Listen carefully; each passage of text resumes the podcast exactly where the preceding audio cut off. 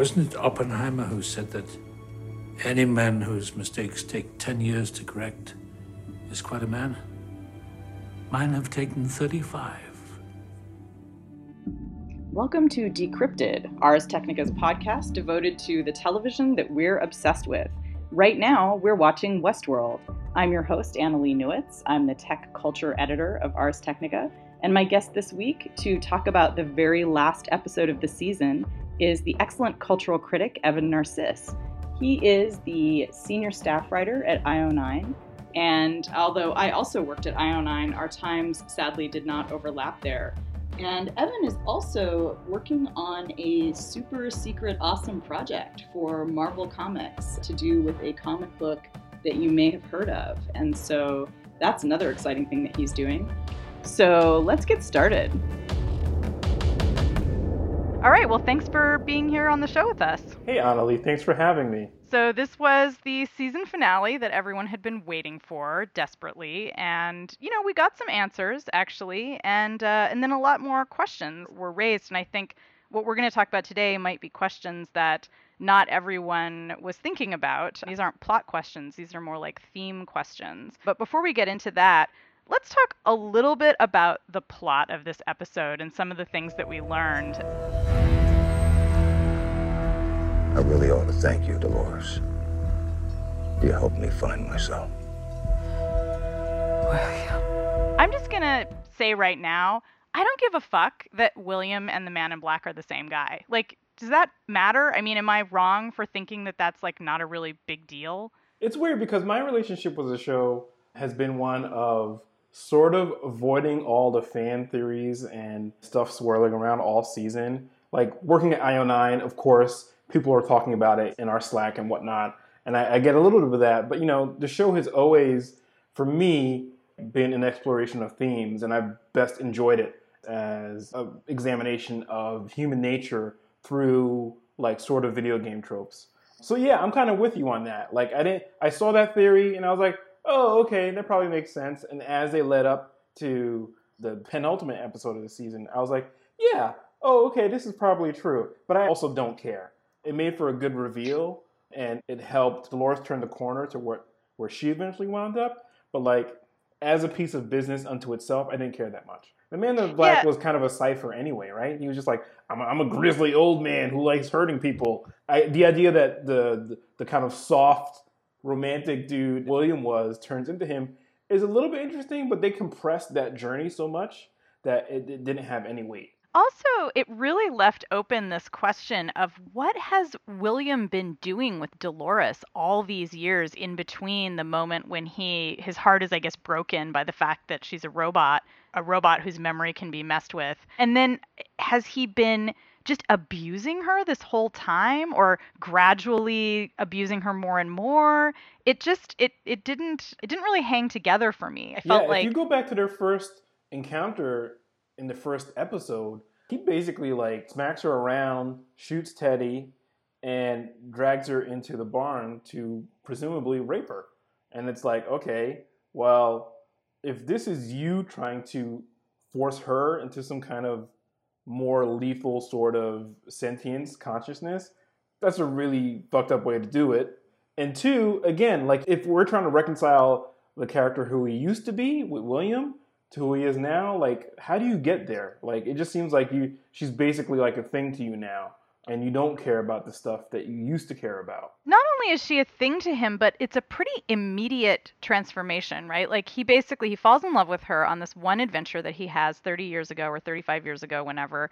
And then as soon as he gets back to town and sees that she's been wiped and is, you know, going through her loop again, he is just transformed into kind of a monster and he immediately it's almost the the impression that I get is that we're supposed to think that he feels like she's cheating on him or something like that because there she is right. sharing right. her her milk can with another guy.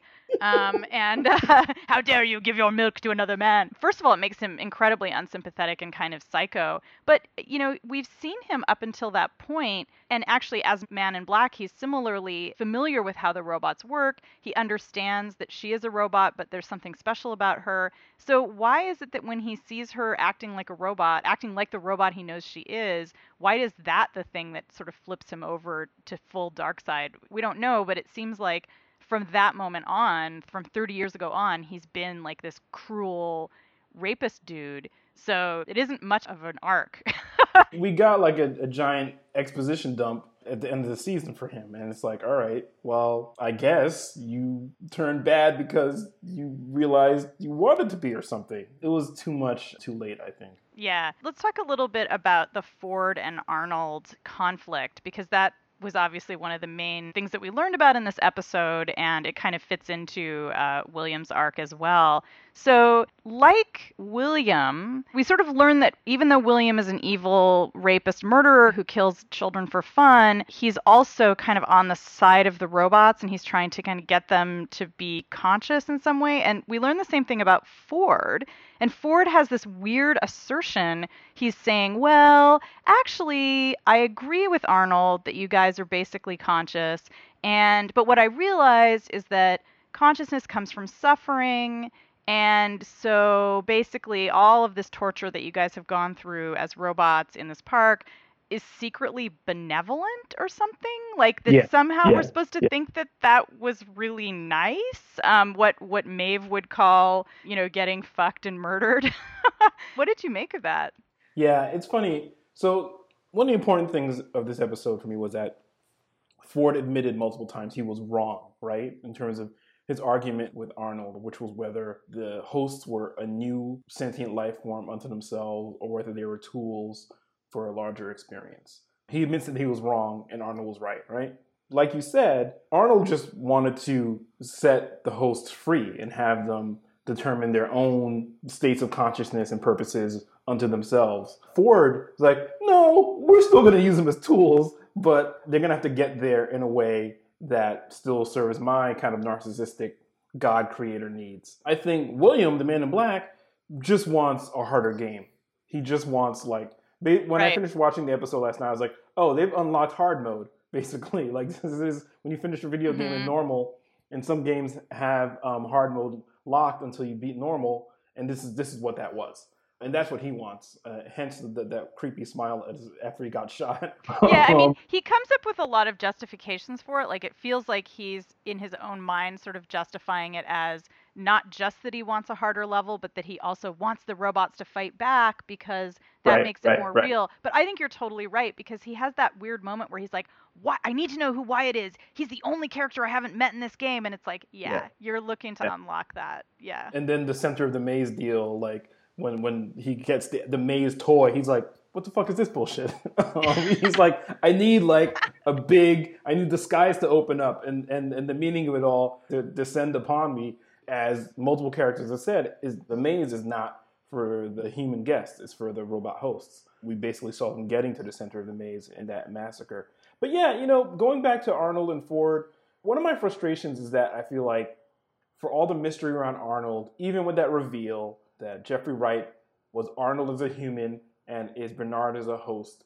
Even with all that stuff, I feel like we don't know enough about Arnold as a character, and that really frustrated me because here we are, we're being told all season that he's arguably superior to Ford in terms of his programming, execution, and his insights, but we really don't know anything about him.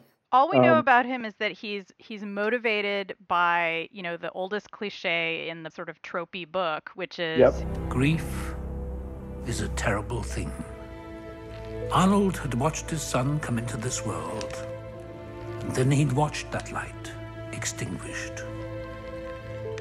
What he had lost in his son, he tried to rekindle in you.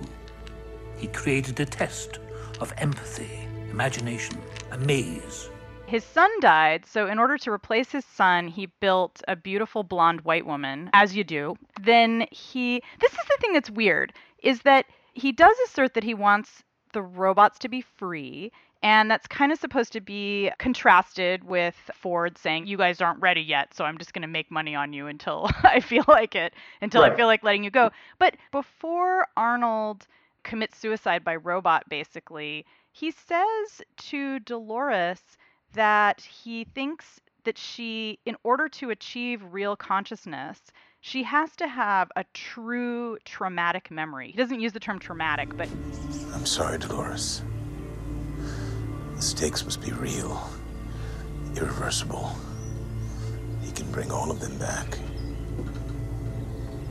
But not me. That's what he means, is that she has to have an experience of suffering that isn't some kind of implanted fake memory and right. that her killing him because it's real and because it's permanent will basically serve as that memory and that seemed like more of a kind of a Ford thing to say, since Ford is the one who really believes that suffering is at the heart of consciousness. And I had thought all along that what we were supposed to think is that Arnold didn't think that. Arnold thought consciousness was just a kind of circular process of becoming more and more aware through your memories of who you are, and that that didn't have to necessarily involve some kind of horrible sadistic scenario, that it could just be iterating different experiences and learning from them. Yeah.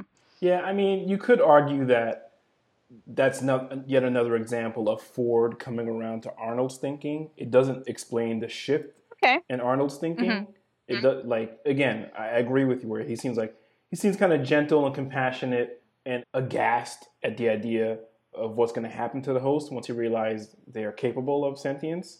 But to, to go from that to here's a gun, you need to shoot me so you can keep going on your on your journey to sentience is well, it was very ill defined. It felt like a shock moment for a shock moment. Yeah, I mean, I think it was partly a shock moment. It was partly we we kind of knew that that was happening, going to happen anyway. So they kind of just you know needed to give it some little right. justification right. here and there. The other thing that was interesting was that part of that scene hinged on the fact that Wyatt is actually Dolores, or Wyatt is some kind of program or app that can run in Dolores or something yeah. like that, which is kind of interesting. Um, that, that, was the part of the finale that I hated the most. The the Wyatt mystery was one of the things I, I felt like they've been teasing it, they've been seeding it this whole time, and short of it being another character introduced at the very last minute, I had no like idea what they could do. And the fact that it was like kind of another set of character attributes grafted onto Dolores, I hated. I hated mm-hmm. that it also didn't fit with a lot of what we were seeing with those characters that kept appearing with like animal masks yeah, and things like Nation. that. So Wyatt had a band of rogue Union soldiers, and we meet them in a couple of episodes. They appear and they wear these creepy animal masks, and they're kind of they've yeah. kind of gone feral. And actually, they have a relationship to the Ghost Nation, which is that you know Wyatt has. This is annoying to me because they they kind of developed this whole backstory for Wyatt, which now they're just tossing aside, which is that Wyatt had gone to the war, which is sort of the Civil War and sort of a bunch of other wars, and he comes back believing that he has a claim to the land that goes back further than uh, the Native American claim to the land. And so there's this relationship between Wyatt's understanding of America, basically, and what the Ghost Nation thinks, and then what the colonizing Europeans think. And I really thought they were going to finally do something with that and say, like, yeah, yeah, this is kind of about how we understand claiming the land in in relation to the Ghost Nation. But no, the Ghost Nation, that to me was the worst part of the entire arc in the in the whole season. Yeah. I was so annoyed by that. One of the frustrations for me with Westworld is that it's clearly skillfully imagined and has all these things to say about video games as a genre and the things that are prevalent in the genre and how these things talk about human nature and self-expression through interactive entertainment, all that stuff, right? But like the show is disappointingly retrograde in its use of like Western cowboy genre tropes. Like the Indians are pretty much, yeah, just savages, like they used to be in the 50s or, or the 40s. No, they're either they're either savages or they're a source of ancient wisdom. Yeah, the the other hoary old trope with Indians. Dolores, the Wyatt stuff aside, and the moments where she kind of like fights back aside, she's still very much a damsel, right? and stuff like that it, it just really annoyed me because you're like, okay, we're like, you thought you were gonna get like a postmodern treatment on the cowboy stuff, and it really didn't. And maybe that's part of the larger meta text around the show is that like how people want to go back to the old creepy stuff, the old stuff that was troubling and stereotypical because that's familiar and they feel like they can lose themselves in that world and be subversive to their own regular lives. But that still didn't make me feel good definitely I think that the writers intended it to be a way of talking about how people seek out these old tropey narratives that have really problematic representations of pretty much all the characters and very problematic representations of you know what it means to colonize the west. So part of it is i think that the series is very self-conscious about that and they're playing with the tropes. To give the show credit i think that one thing that they did well was in developing this idea that the robots need to suffer in order to gain consciousness, which, setting aside whether that's a good idea or whether that makes sense,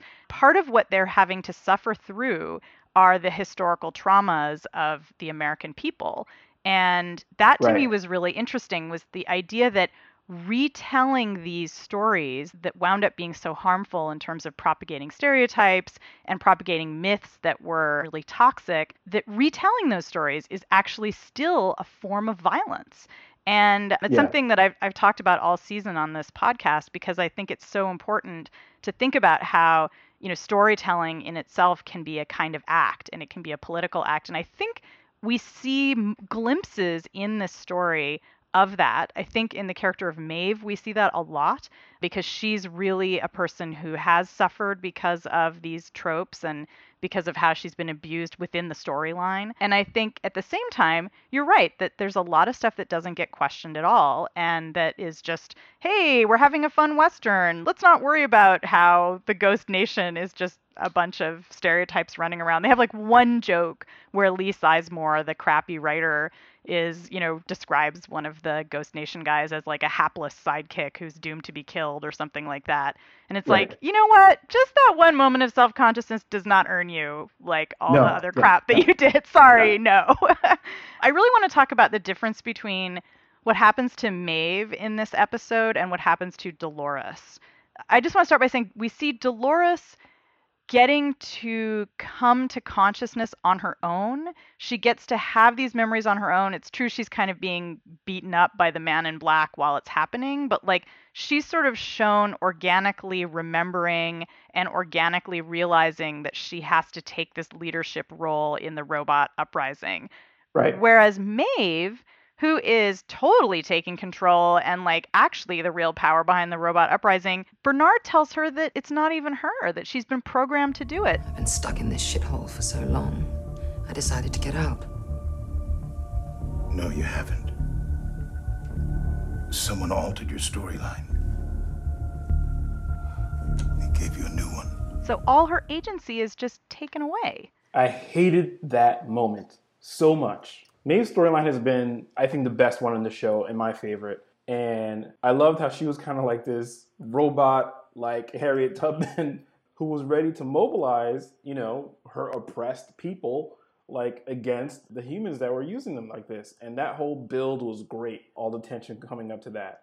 I hated that you're like, okay, we're gonna undercut all the agency that this character has earned so we can do like another teaser for like season two or whatever we're supposed to feel about that bit. And it was really unclear. Like at the end, it was like, okay, you know, she's getting on the train. it's like, all right, is this her or is this the programming? I thought that the programming was going to be revealed to be like Sizemore, like working on something for Hale to get the data out of the park that they wanted, but it wasn't even that. So you're just like, all right, we have, you know, Maeve becoming a badass and a master strategist and manipulator all to the purpose of serving a greater freedom. We have all of that frittered away so they can be like, ooh, secrets. I, I hated that beat a lot. It was, and it was totally unnecessary, especially because leading up to that, one of the things that was so great about Maeve is that she was taking control of her own programming. We saw her reprogramming herself, and and it worked. It wasn't like some fake out. And she reprograms other robots.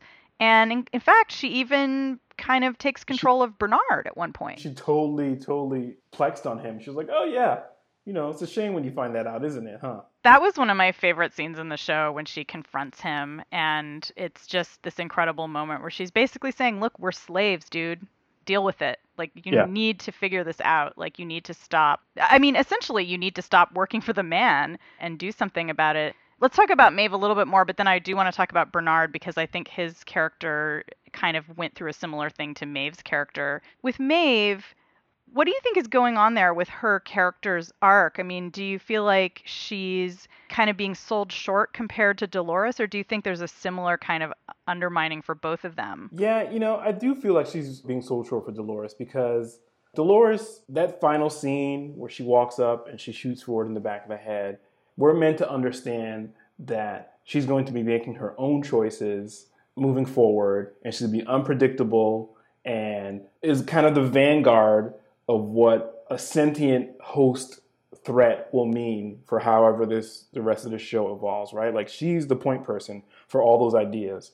It used to be that Maeve was, and I feel like the plot point we just just discussed with Maeve and her motives possibly being written by somebody else. Again, that robs all of that from Maeve. And now Dolores has all of that. Where it's like, okay, I've, I've suffered, I've had all this fucked up shit happen to me, and now I'm gonna make my own choices. Nobody's gonna control me.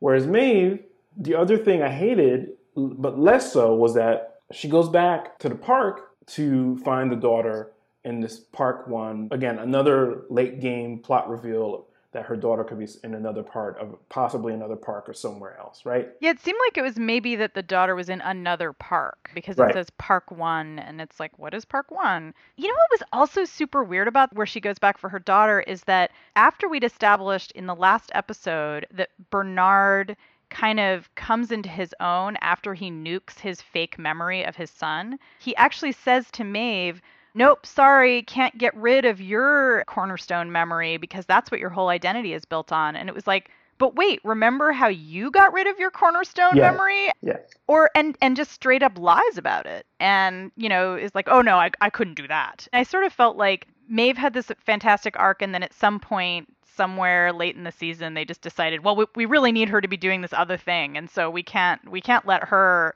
be the actual leader of the rebellion. She she's now going off on some weird personal journey. Right. And, again, the daughter stuff is another th- thing where we're being asked to balance the idea of her own independence versus continuing to follow programming from outside entities. And I wanted her to be free, and I feel like she's still not free. And now she's being pulled back by what by stuff that feels like a bunch of bullshit. Yeah, and I think that now she's in fact, you know, the most duped of the hosts in a way because she actually says like, "No, I'm making these decisions on my own." And it's like, "Wait, but just a few episodes ago you completely understood that you weren't because you looked at that Markov chain on the little readout on the UX and saw the words that you were about to say appearing on the tablet." And so she's just kind of I, I think something random is happening to her character and I think you know, the writing is really fantastic on this show. It's not perfect, and I definitely think that the character of Maeve kind of got sold short in the later episodes.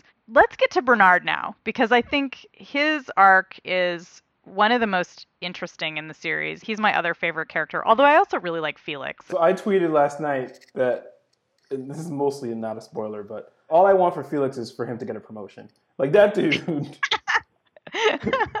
has worked harder than any human on the show because he has to worry about being killed, being found out, falling in love with a robot who's never going to return it back to him. Like I just want him to get a little bit of a win, and I guess living at the end of this season is, is a win. But I like, yeah, he needs he needs to he needs to be like a protege of Bernard's if Bernard still has a job posing as a human being. Yeah.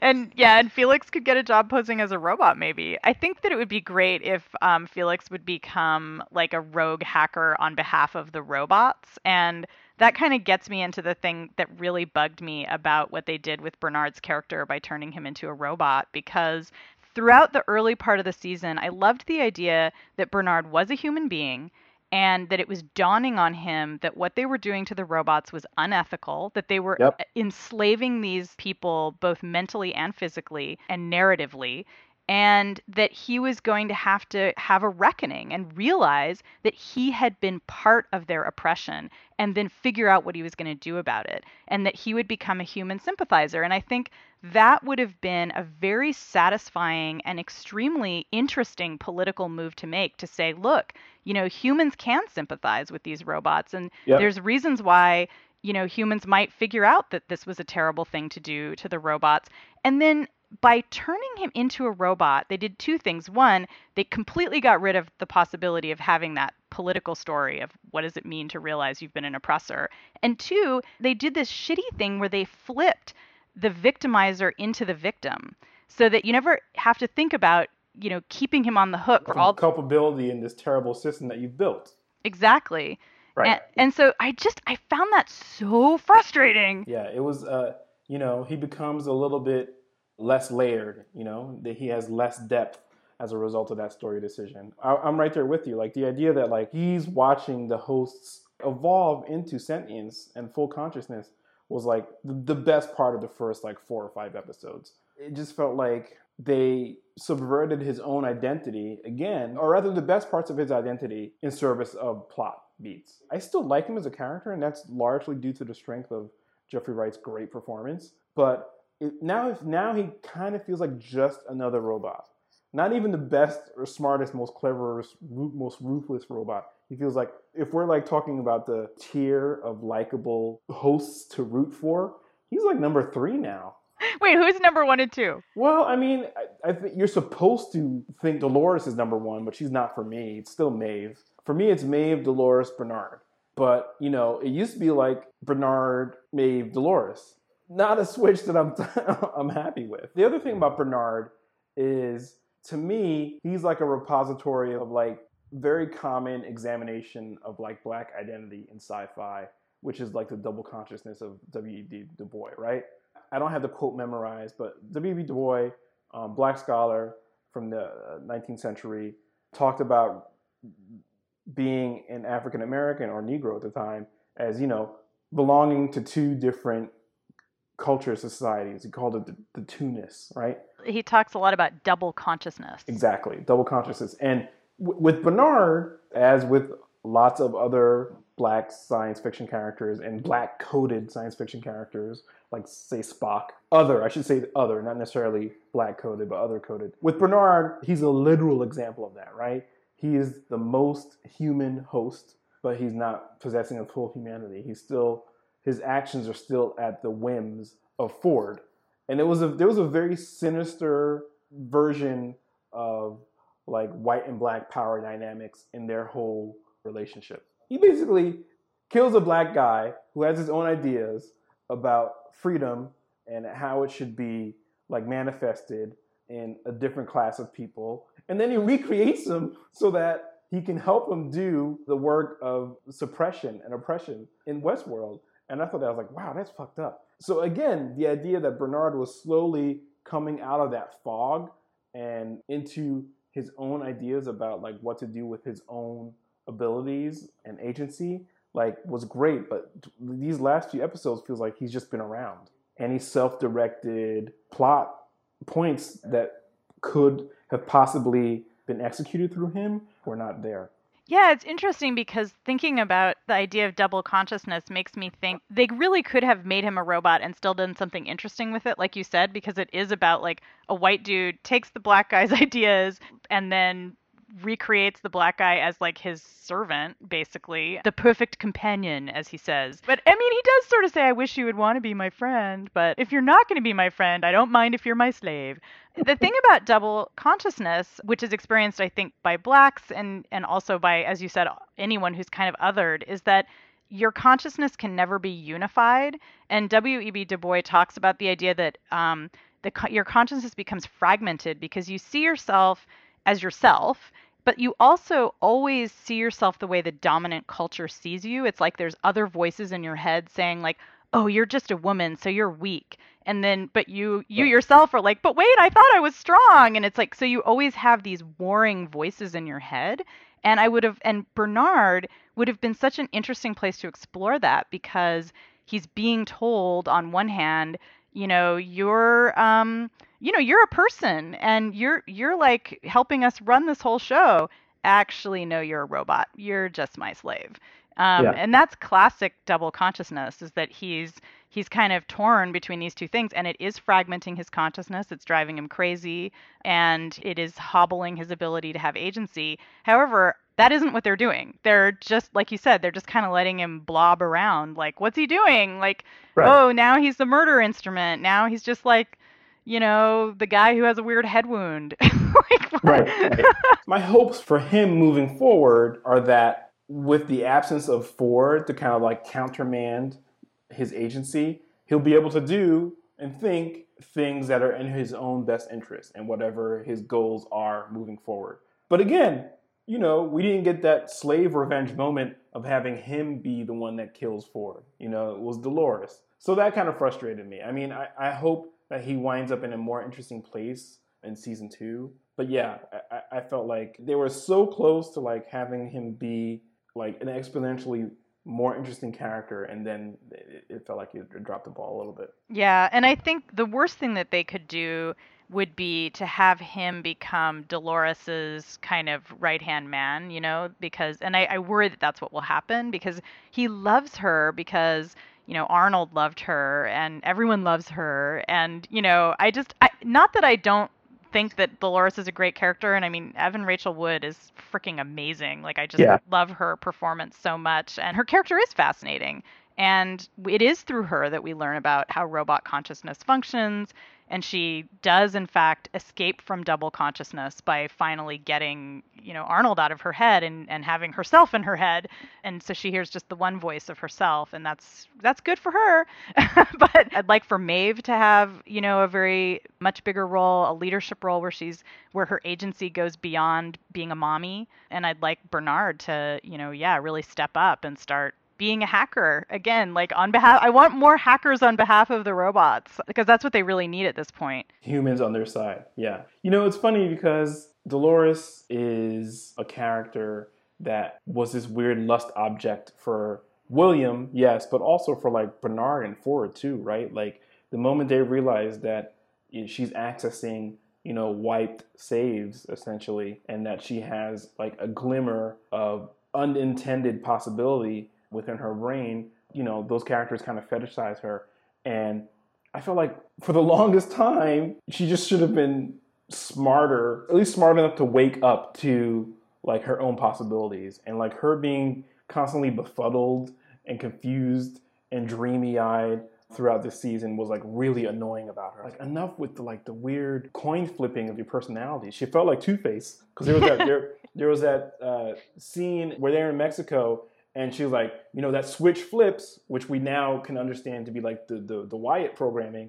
And you're like, all right, she's gonna stop taking shit from people. And then she goes right back to taking shit from people. And it's like, yeah. this is not working for me. I agree with you that the whole the idea that they implanted Wyatt in her was kind of a weird problematic moment, but at the same time I did like the idea that maybe she could be accessing different programs and she's struggling, but I'm kind of torn between hating the fact that she's able to have that arc and Maeve isn't and and Bernard isn't. And then at the same time kind of enjoying or being gratified by the fact that each robot seems to have a different pathway to consciousness. Right. So like Maeve is so knowing immediately. She's just like, yeah, I figured this shit out.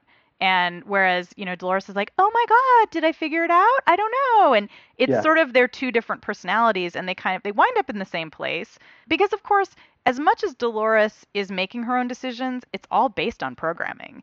And right. it is based on Arnold saying like I thought it was a pyramid you needed to scale.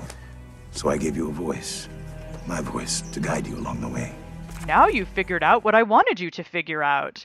And, you know, so it's not as if she's free of his influence and his programming, but it just, the way it's staged, it feels like she's has a lot more agency. And so part of me is like, yay, they're imagining that different robots might have different ways of of coming into, you know, sentience. And that's really a smart thing to do. If we really want to believe that these robots are people, like it would be dumb to say like every single robot goes through the same thing and they they get twitchy and then we see a close up on their butt and like then they go into consciousness. So it's a lot of butts being involved in consciousness. So, and everything you said is why I liked Maeve more, right? Because nobody intended for her to get where she got, right? She got there under her own steam for, for, for the most part. And so, again, to have that glorious kind of shit talking gamesmanship of hers get pulled away at the last minute, I didn't like it at all. You know, this is a classic thing that happens to female characters in science fiction and lots of other stories too is that they're going along, they're being super kick ass, and then all of a sudden we give them a child and they're undermined yeah, yeah, and they're yeah. and they're sent off on like baby path and it happens so much. Like, think of all the TV shows that you've watched where it's like, wow, it's a great female character. Oh, they gave her a baby, and now all yeah. she does is baby shit. And that's not how it works. I mean, that's why, of course, you know, Aliens is such a fun film because, of course, she's able to kind of she gets a baby and then she's still like, nope, still still badass, Right. still kind of kicking alien butt. But that's not what's going on with Maeve, and and that could change because, of course, her child could be just as kick-ass as her. You know, the child could be as old as she is. The child could be older than her. We just don't know, and so that could be a really fun twist. Is if we find out actually her child is 10 years older than she is and has been figuring this stuff out for a long time and becomes kind of an adult figure or something like that. But I don't think that's where they're going. it's weird because maternal vibes and the, the desire for like to protecting your child, like it's a great motivation, right? But like the only way it was used here was to like undercut, I think, some more important stuff. Then you like, I really can't get behind it. You know, it was just just felt weird. It was like, okay, yeah, I get it. How about you make it seem like she gets to the mommy stuff on her own? And that didn't feel like the case here. It did feel a little bit clumsy in that, like, well, we need her to get back in the park. We might want her to go to Samurai Town. Um, Yeah. Or wherever that is. I keep thinking it's medieval world, but people on the internet were correcting me. No, if we really do have samurai world, we can have even more delightful Oh, man. racial stereotypes for next year. so afraid. Yeah, I'm very afraid of where, where they might go. Like, look, I love samurai fiction and samurai lore and medieval Japanese. Me too, yeah. And I would love for something to be kind of like a more subversive or postmodern reimagining of that stuff. But given the way they've handled kind of like genre pillars for Western cowboy stuff um, in this first season, and again, it might be a programmatic point of tone in how they envision the show, but like all that said, it still doesn't sit well with me, and I can only imagine what might happen if, if Samurai World is our next stop in, in the in the Delos Delos family of theme parks. Yeah, it'll be interesting to see what happens. I did like that Felix was just kind of like, eh, it's complicated. Right. And and maybe it's something that's just a small part of a, of a bigger medieval world or something like that. So to finish up, let's just talk about a few things that uh, we thought were really interesting about the whole season, not just this past episode. We've talked about how you really liked Maeve's arc and you liked Bernard. Was there anything about the show overall that that struck you as being particularly interesting or noteworthy? Like, did it kind of change the game for robot stories? You know what I want, Annalee? I want one of those folding tablets. That's what I want. Like they program it. The, the three part. Okay, that's your takeaway from the season. no, but every time they pull one, I'm like, shit. Why, why did I have something like this already? You know, I've been sad because this whole season I've been wanting to talk about the UX design in the show because it's Yeah, great. It's they did great. Somehow they, they surface enough information in the, the menus and whatnot. You're like, oh, I can squint and see that's actually relevant to the plot. It's not just like lorem ipsum um, placeholder text. It's like, oh, wait, there's actually stuff going on there. I'm sure they know that uh, people are going to be like scrutinizing screenshots and stuff for all their fan theories and whatnot. But yeah, I've loved the UX in this in this, in show. Yeah, and, and Jonathan Nolan, who worked on Person of Interest, he's one of the showrunners on this with Lisa Joy. And he, in Person of Interest, they did the same thing. They had fantastic UX design. They often showed us the world from the point of view of the machine, which was the nascent AI in that show. And so it's just kind of, I felt like, oh, good, we're getting more of this really smart understanding of how AI might see the world. And it's not just the Terminator thing of like, everybody is a target.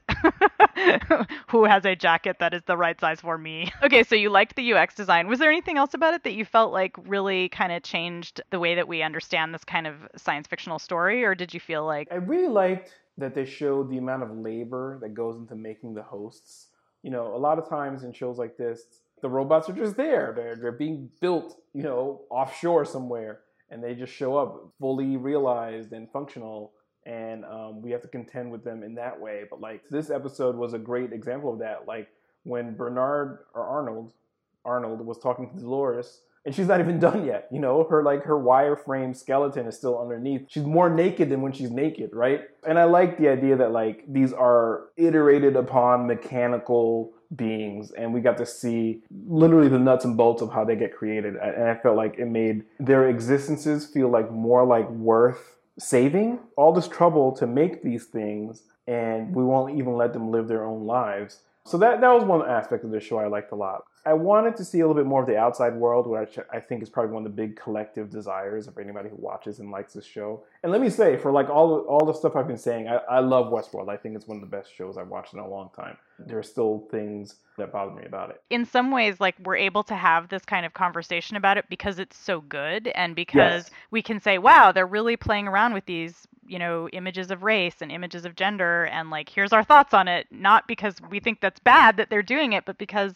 yeah they're actually doing it which you know not a lot of shows do Yeah, it's really good in that regard. They give you a lot to chew on, um, even if it doesn't always taste good.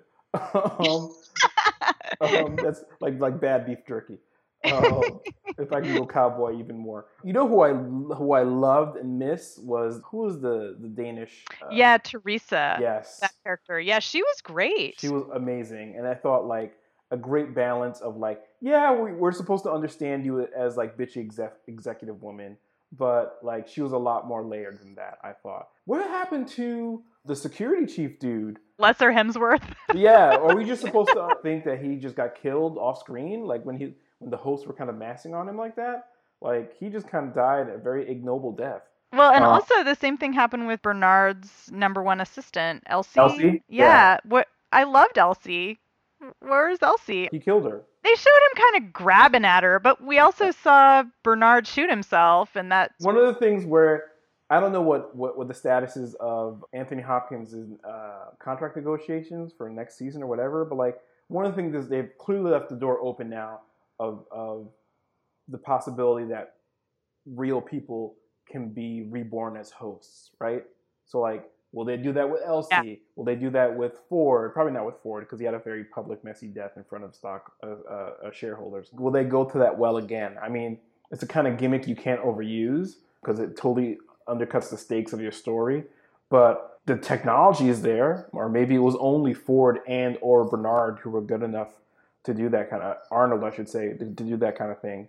But yeah, it's the kind of thing where oh, you this character you loved is now back as a host. Yeah, Um, no, I think that that, that is going to be a worry that they that they will overuse that. I was going to say I think that the thing that I liked most about the show, kind of bouncing off what you were saying about seeing the robots get made, which I do think that's a really interesting point because not only do we see them being made physically, but we also see their consciousness being built. And we see the people who are doing it. For a long time, we did think Bernard was a person. Um, he's still a person, but now he's a, a robot person. We see Felix, who is anxious about his job and, and trying to do, you know, kind of hacking on the side to better his position. I liked all of that. I liked getting that sense of the manufacture of the robots, but especially really liked learning about how robot consciousness works. And I thought there were many good ideas about memory and how that would function, about how consciousness is built on a sense of self and what that sense of self comes out of. Is it an internal voice? Is it a primary trauma? Is it love? Is it just programming? You know, all those are really interesting questions to me. And I, as much as, you know, we have been talking about some of the ways that the characters kind of were stereotypes, it was very interesting and cool to see so many prominent characters who were women and black and and seeing them in these roles where questions about slavery are paramount, you know, and, and questions about oppression are absolutely part of the story. And having the characters be people of color was really meaningful in that context. And I thought that Yeah. was interesting. They didn't always do it perfectly, but props for trying and for, you know, often really hitting the nail on the head. You know, there were definitely moments where I was like, holy shit, that was really powerful. And they Yeah. really made, you know, hopefully made people kind of freak out a little bit because that's Right. that's what I want for the audience to freak out and feel like you know there's more at stake in these robots than just a fun story. So yeah, here's hoping that next season gives us some cool new avenues of exploration and that it isn't just a bunch of plot plot plot but more of this thoughtful analytical stuff that is so fun. I second that emotion very highly, and I'm making my own decisions. I'm not being programmed by anybody to say that. Who knows? You know, your, your all of your neurotransmitters are being programmed by what you ate this morning, probably. You've been listening to Decrypted, Ars Technica's podcast about all the television that we're obsessing about. I'm your host, Annalee Newitz, and I'll be here every week obsessing over Westworld until the season is over. So be here next week and we'll talk some more.